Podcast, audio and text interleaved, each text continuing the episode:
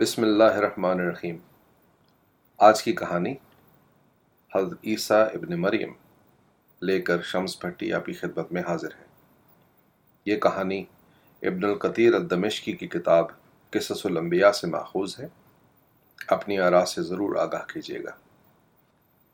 حضرت مریم علیہ السلام کی والدہ نے منت مانگی کہ اگر اللہ تعالیٰ اپنی قدرت سے انہیں اولاد نرینہ عطا فرمائے تو وہ اسے بیت المقدس کی دیکھ بھال کے لیے وقف کر دیں گی لیکن جیسا کہ اللہ کو منظور، ان کی ہاں بیٹی کی ولادت ہوئی، جس کا نام انہوں نے مریم رکھا۔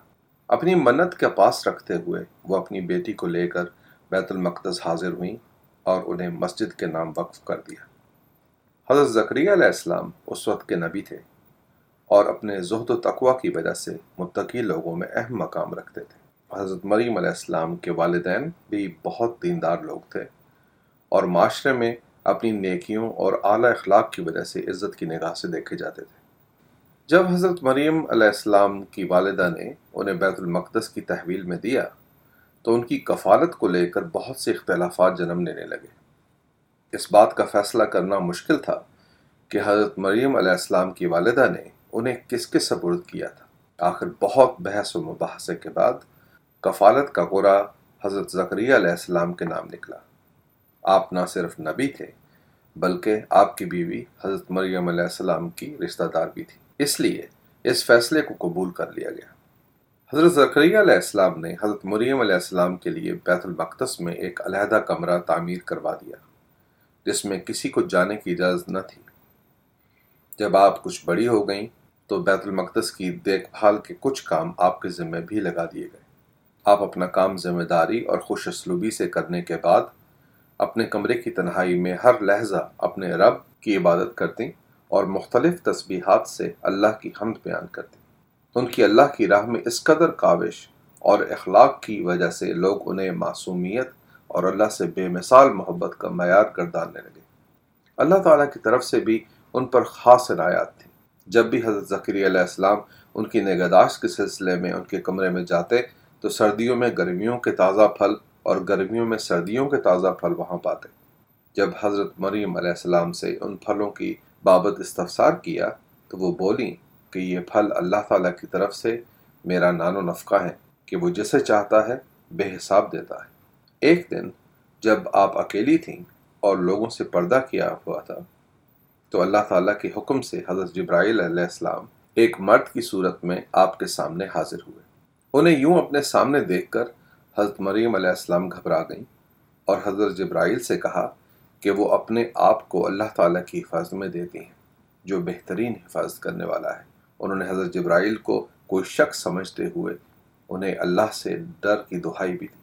حضرت جبرائیل علیہ السلام نے کہا کہ وہ صرف اللہ کا پیغام لے کر حاضر ہوئے ہیں اور انہیں ایک نیک بیٹے کی بشارت دیتے ہیں۔ آپ بولیں کہ میرے ہاں بیٹے کی ولادت کیسے ہو سکتی ہے؟ جبکہ مجھے کسی مرد نے نہیں چھوا، اور اللہ تعالیٰ نے مجھے بدکاری اور شیطانی خیالات سے ہمیشہ محفوظ رکھا ہے۔ حضرت ابراہیل علیہ السلام فرمانے لگے کہ یہ اللہ کا فیصلہ ہے اور اللہ مالک کے کون و مکان ہے۔ یہ کام اس کے لیے آسان ہے، کیونکہ وہی تخلیق کرتا ہے اور جس چیز کا وہ حکم دیتا ہے، وہ ہو جاتی ہے۔ اللہ نے فیصلہ کیا ہے کہ وہ تمہارے بیٹے کو بنی نو انسان کے لیے نشانی اور رحمت بنا کر بھیجے گا۔ اللہ تعالیٰ کے حکم سے حضرت مریم علیہ السلام کو حمل ٹھہر گیا۔ جب ان کی حاملہ ہونے کے آثار ظاہر ہونے لگے، تو سوال بھی اٹھنے لگے۔ خاندان کے افراد بشمور حضرت ذکری علیہ السلام نے جب یہ پوچھا کہ بیج کے بغیر پودے کا اگنا کیسے ممکن ہے؟ کیا باپ کے بغیر اولاد کا ہونا ممکن ہے؟ تو حضرت مریم علیہ السلام نے جواب دیا کہ ہاں ممکن ہے۔ جیسے اللہ نے پہلا پودا اگایا بغیر کسی بیج کے، اور حضرت آدم علیہ السلام کو تخلیق کیا بغیر ماں باپ کے۔ مزید استفسار پر بولی کہ اللہ تعالیٰ نے انہیں اپنے فرشتے حضرت جبرائیل کے ذریعے پیغام دیا ہے کہ ان کے ہاں بیٹے کی ولادت ہوگی، جس کا نام المسیح عیسیٰ ابن مریم ہوگا، جو پھاک اور معصوم ہوگا اور لوگوں سے اپنے پنگھوڑے سے مخاطب ہوگا۔ آہستہ آہستہ ان کے حمل کی خبر جنگل کی آگ کی طرح پھیل گئی اور بنی اسرائیل کی ہر گھر میں اس خبر پر چہمگوئیاں ہونے لگی۔ حضرت زکریہ علیہ السلام وقت کے نبی تھے، جس کی وجہ سے یہ مسئلہ اور بھی پیچیدہ ہو گیا اور ناہنجار اور بدکماش لوگوں نے طرح طرح کے بہتان لگانے شروع کر دیے۔ ان ملون لوگوں کے بے سروپا الزامات سے گھبرا کر۔ حضرت مریم علیہ السلام بیت المقدس سے کوئی تیس کلومیٹر کے فاصلے پر واقع بیت الحم میں جا بسیں۔ اللہ تعالیٰ کی رضا سے جب حضرت عیسیٰ علیہ السلام کی ولادت کا وقت آن پہنچا، تو حضرت مریم علیہ السلام درد ذہ سے بے چین ہو کر ایک کھجور کی چھاؤں میں آ بیٹھی جب درد اور بڑھا تو آپ کے منہ سے فریاد نکلی۔ ایسے میں آواز آئی کہ غم نہ کر، اللہ نے تیرے لیے پانی کا چشمہ جاری کر دیا ہے۔ اس کھجور کے درخت کو ذرا جھنجھوڑ، تو تازہ کھجوریں تیرے دامن میں گر پڑیں گی۔ تو سیر ہو کر کھا اور پی، اور اللہ کی رحمتوں کا شکر ادا کر۔ اگر کوئی انسان تجھے دیکھے، تو اس سے کہہ دے کہ تو نے اللہ کے واسطے، جو بڑا رحمان اور رحیم ہے، آج چپ کا روزہ رکھا ہے، اور تو کسی انسان سے آج کے دن ہم کلام نہ ہوگی۔ پھر اللہ کی رحمت سے حضرت عیسیٰ علیہ السلام کی ولادت ہوئی۔ جب آپ حضرت عیسیٰ علیہ السلام کو لے کر واپس اپنے لوگوں میں لوٹیں تو ایک کوہرام بپا ہو گیا۔ لوگ بولے کہ اے ہارون کی بہن، تیرا باپ تو گناہ گار اور شیطان صفت انسان نہیں، نہ ہی تیری ماں کوئی بدکار عورت ہے، تو پھر تو نے ایسا عمل کیوں کیا؟ کچھ فتنہ گروں نے حضرت ذکریہ علیہ السلام پر اس گناہ کا الزام لگایا۔ اور ایک مجمع اکٹھا کر کے ان پر حملہ کر دیا۔ حضرت ذکریہ علیہ السلام کو اپنی جان بچانے کے لیے وہاں سے بھاگنا پڑا، لیکن اس ٹولے نے ان کا پیچھا نہ چھوڑا۔ جب حضرت ذکریہ علیہ السلام ایک درخت کے قریب سے گزر رہے تھے، تو ان کو پناہ دینے کی غرض سے وہ درخت کسی دروازے کی مانند کھل گیا۔ حضرت ذکریہ علیہ السلام نے ان جلادوں سے بچنے کے لیے اس درخت میں پناہ لی اور درخت بند ہو گیا۔ لیکن اللہ کی کرنی کہ ان کے لباس کا ایک حصہ درخت کے رکھنے سے باہر ہی رہ گیا۔ لوگوں نے وہ لباس کا حصہ پہچان لیا اور اپنے بغض اور اناد میں اس درخت کو حضرت ذکری علیہ السلام سمیت دو حصوں میں کاٹ دیا۔ جب بہتان اور ظلم و جبر حد سے بڑھے تو حضرت مریم علیہ السلام نے حضرت عیسیٰ، جو کہ پنگھوڑے میں ایک شیر خور بچے تھے، کی طرف اشارہ کر کے کہا کہ ان سے پوچھ لو۔ لوگ ورتا حیرت سے بولے کہ ہم اس پنگھوڑے میں لیٹے بچے سے کیا پوچھیں۔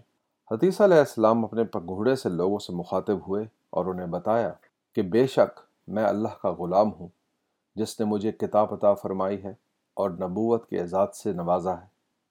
اللہ تعالیٰ نے مجھے باعث رحمت بنایا ہے۔ ہر اس مقام کے لیے جہاں میں جاؤں گا، جب تک میں زندہ رہوں، اس نے مجھ پر نماز اور زکوٰۃ فرض کی ہے اور مجھے اپنی ماں کا فرما بردار بنایا ہے۔ اس نے مجھے مغرور نہیں بنایا اور میں بدکاروں اور گناہ گاروں میں سے نہیں ہوں۔ سلام ہو مجھ پر اور اس دن پر جب میں پیدا ہوا اور جس دن میں وفات پاؤں گا اور اس دن پر جب مجھے زندہ عرش پر اٹھا لیا جائے گا۔ اے لوگوں سن رکھو کہ ہم سب کا رب اللہ ہے، اس لیے صرف اس کی ہی عبادت کرو۔ یہی سرات المستقیم ہے۔ شاہ ایران کو جب حضرت عیسیٰ علیہ السلام کی موجزانہ ولادت اور ان کے اپنے پنگھوڑے سے کلام کی اطلاع ملی تو اس نے تحائف کے ساتھ ایک وفد بیت المقدس روانہ کیا۔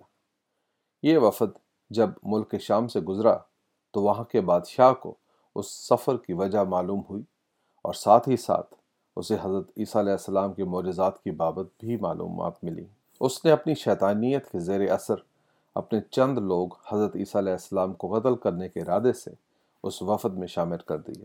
اس سے پہلے کہ یہ وفد بیت المقدس پہنچتا، فرشتوں نے حضرت مریم علیہ السلام کو شام کے بادشاہ کے مضموم ارادوں سے آگاہ کر دیا۔ حضرت عیسیٰ علیہ السلام کی حفاظت کی خاطر حضرت مریم علیہ السلام انہیں لے کر مصر جا بسی۔ جب حضرت عیسیٰ علیہ السلام بارہ سال کے ہو گئے، تو حضرت مریم علیہ السلام نے واپس بیت المقدس جانے کا قصد کیا۔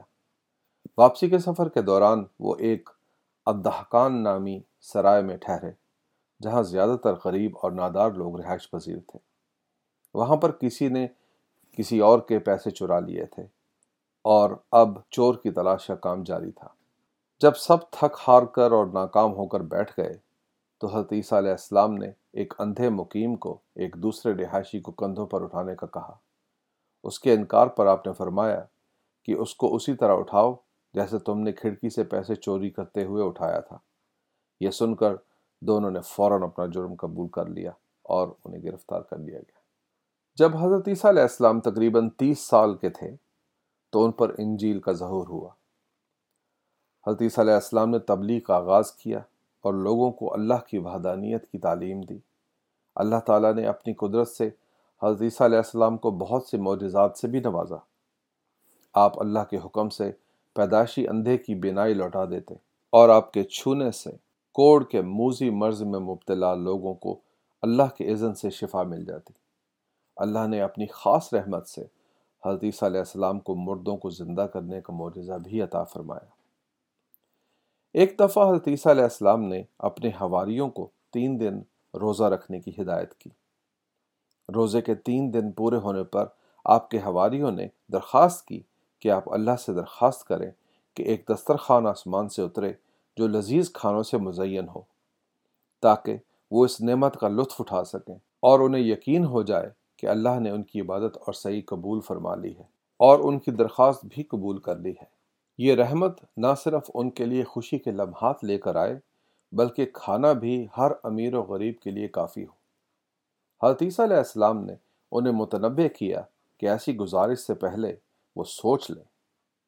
انہیں ڈر تھا کہ کہیں اللہ کی نعمت حاصل کرنے کے بعد وہ اس کی ذات کا شکر بجا لانے میں غفلت نہ برتیں اور ایسی نعمتوں کے ظہور سے جڑے لوازمات پر پورا نہ اتر سکیں۔ انہوں نے اپنے پیروکاروں کو ایسی گزارش کرنے سے استناب کا مشورہ دیا۔ لیکن ان اصحاب کے لگاتار اصرار پر آپ کھڑے ہوئے اور اللہ کی بارگاہ میں دعا کے لیے ہاتھ اٹھا دیے۔ آپ نے انتہائی خضوع و خوشو کے ساتھ اللہ تعالیٰ سے ان کی گزارش قبول کرنے کی استعدا کی۔ اللہ تعالیٰ نے ان کی دعا قبول کرتے ہوئے ایک میز زمین پر اتارا، جو لوگوں کی آنکھوں کے سامنے بادلوں کے بیچ سے نمودار ہو کر آہستہ آہستہ زمین پر آن اترا۔ حضرت عیسیٰ علیہ السلام نے سجدہ ریز ہو کر اللہ سے دعا کی کہ اس نعمت خداوندی کو لوگوں کے لیے وسیلہ رزق رحم اور حفاظت بنا دے اور اسے ان کے لیے باعث زحمت اور سزا نہ بنا۔ میز حضرت عیسیٰ علیہ السلام کے سامنے زمین پر اترا۔ اس پر ایک چادر پڑی تھی۔ آپ نے وہ چادر کھینچی تو بے ساختہ پکار اٹھے کہ بے شک اللہ بہترین رزاق ہے۔ اس میز پر سات قسم کی مچھلی، سات قسم کی روٹی، انار اور دوسرے پھل موجود تھے۔ اس بہترین کھانے میں سے خوشبودار مہک بھی آ رہی تھی۔ حضرت عیسیٰ علیہ السلام نے اپنے حواریوں کو کھانے کی دعوت دی تو وہ بولے کہ پہلے حضرت عیسیٰ علیہ السلام کھائیں گے تو وہ کھائیں گے۔ حضرت عیسیٰ علیہ السلام نے جواب دیا کہ تم نے ہی تو اس نعمت کی درخواست کی تھی، لیکن وہ لوگ اپنی ضد پر اڑے رہے۔ حضرت عیسیٰ علیہ السلام نے وہاں موجود غریب، بیمار، ضعیف اور لاچار لوگوں کو کھانے کی دعوت دی جو انہوں نے قبول کر لی۔ جب انہوں نے اس دسترخوان سے کھایا تو ان کی تمام مشکلات ختم ہو گئیں۔ ضعیف، تندرست و توانا ہو گئے۔ بیمار، صحت یاب ہو گئے۔ غریبوں کی غربت مٹ گئی اور لاچاروں کی مشکلیں آسان ہو گئیں۔ یہ دیکھ کر حتیث علیہ السلام کے حواری اپنے فیصلے پر بہت نادم ہوئے۔ ایک اور روایت کے مطابق، ایک دن حدیث علیہ السلام کے حواری ان کے محل وقوع کا پتہ نہ ہونے پر پریشان تھے۔ پوچھنے پر معلوم ہوا کہ ان کو سمندر کی طرف جاتے دیکھا گیا ہے۔ جب وہ سمندر پر پہنچے تو حدیث علیہ السلام کو لہروں پر چلتے پایا۔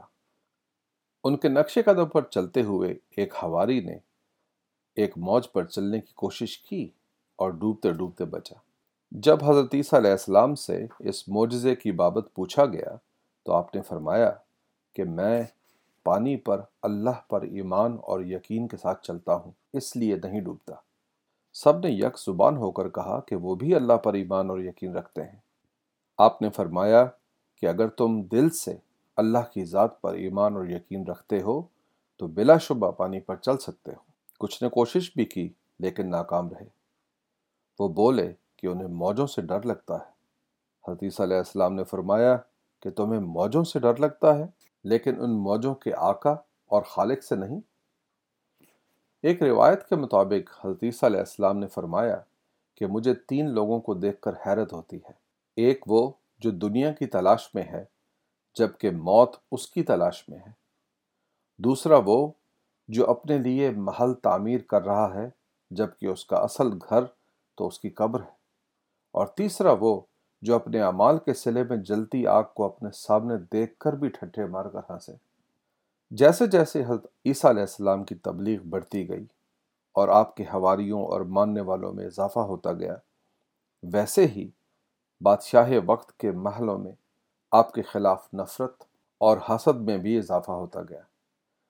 جب بد زبانی تانہ زنی اور دھمکیوں سے یہ دنیاوی آقا آپ کے پیغام کی سچائی اور ایمان کی طاقت کو نہ کچل سکے، تو آپ پر ایمان لانے والے حواریوں اور آپ سے ہمدردی رکھنے والے عوام الناس پر ظلم کا آغاز کیا۔ جب اس ظلم سے بھی ایمان کی لو کو نہ بجھا سکے، تو آخر ملونیت کے آخری حدیں پار کرتے ہوئے انہوں نے حضرت عیسیٰ علیہ السلام کو سلیب پر تا وقت مرگ لٹکا دینے کا فیصلہ کیا۔ لیکن اللہ تعالیٰ تو بڑا کارساز ہے آپ کو اللہ کا یہ حکم سنا دیا گیا کہ ان کے عرش پر زندہ اٹھائے جانے کا وقت آن پہنچا۔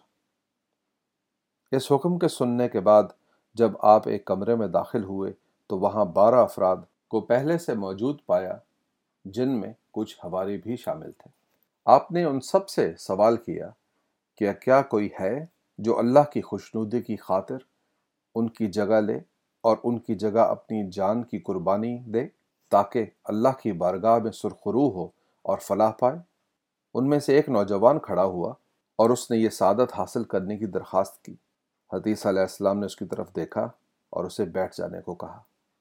اس کے بعد انہوں نے پھر سے اپنا سوال دہرایا۔ دوسری مرتبہ بھی وہی نوجوان کھڑا ہوا اور اللہ کی رضامندی کی خاطر یہ قربانی دینے کی خواہش کا اظہار کیا۔ اس دفعہ حضرت عیسیٰ علیہ السلام نے اس کی درخواست قبول کر لی۔ اسی لمحے اللہ کی قدرت سے اس نوجوان کی شکل حضرت عیسیٰ علیہ السلام سے مشابہ بنا دی گئی اور حضرت عیسیٰ علیہ السلام کو زندہ عالم بالا میں اٹھا لیا گیا۔ سپاہی سارے شہر میں حضرت عیسیٰ علیہ السلام کو تلاش کر رہے تھے۔ آخر کار وہ اس کمرے تک پہنچ گئے۔ انہوں نے حضرت عیسیٰ علیہ السلام کے شعبے میں اس نوجوان کو گرفتار کر لیا جس نے فقط اللہ کی خوشنودی کی خاطر یہ عظیم قربانی دینے کی حامی بھری تھی۔ اس نوجوان کو سلیب پر لٹکا دیا گیا۔ حضرت مریم علیہ السلام جو یہی سمجھتی تھیں کہ ان کے لخت جگر کو سلیب پر لٹکا دیا گیا ہے، نے سلیب پر لٹکائے جانے کے سات دن کے بعد بادشاہ سے درخواست کی کہ ان کے بیٹے کا جست خاکی ان کے حوالے کیا جائے، جسے بادشاہ نے قبول کر لیا۔ اور اس نوجوان کا جست خاکی کو جو اب بھی حضرت عیسیٰ سے مماثلت رکھتا تھا حضرت مریم علیہ السلام کے حوالے کر دیا گیا۔ اس کے بعد اس جست خاکی کی تدفین کر دی گئی۔ کچھ دن بعد جب حضرت مریم علیہ السلام قبرستان جا رہی تھیں، تو حضرت جبرائیل علیہ السلام ان کے پاس حاضر ہوئے اور پوچھا کہ وہ کہاں جا رہی ہیں۔ آپ نے فرمایا کہ وہ اپنے بیٹے کی قبر پر جا رہی ہیں۔ اس پر حضرت جبرائیل علیہ السلام نے انہیں تمام واقعات سے آگاہ کیا اور حضرت عیسیٰ علیہ السلام کو عرش معلّہ پر زندہ اٹھا لیے جانے کی نوید سنائی۔ عرش پر اٹھائے جانے کے وقت حضرت عیسیٰ علیہ السلام کی عمر کوئی چونتیس برس تھی۔ حضرت مریم علیہ السلام اس واقعے کے کوئی پانچ سال بعد تک حیات رہی اے اللہ، تو کن فیکون کا مالک ہے؟ تو رب ہے، خالق ہے، اور ہمیشہ رہنے والا ہے۔ ہمیں سچے ایمان کی دولت سے مالا مال فرما دے۔ ہمیں فقط تیری ذات پر کامل ایمان اور یقین عطا فرما دے۔ ہمیں اپنی نعمتوں کا شکر ادا کرنے کی توفیق عطا فرما دے۔ ہمیں اپنے انبیاء کرام کے نقش قدم پر چلتے ہوئے ہمیشہ سرات المستقیم پر چلنے کی توفیق عطا فرما دے۔ ہمیں شیطان کے وسوسوں سے محفوظ رکھ اور بہتان درازوں کے فتنہ سے محفوظ فرما۔ ہمیں اپنی عطا سے وہ نظر عطا فرما جو حق اور باطل کی پرکھ کر سکے۔ وہ زبان عطا کر جو تیری حمد کر سکے، اور وہ ایمان عطا کر جو کسی کے بہکاوے سے متزلزل نہ ہو۔ بے شک تو بڑا رحیم و کریم ہے اور مالک کون مکان ہے۔ آمین۔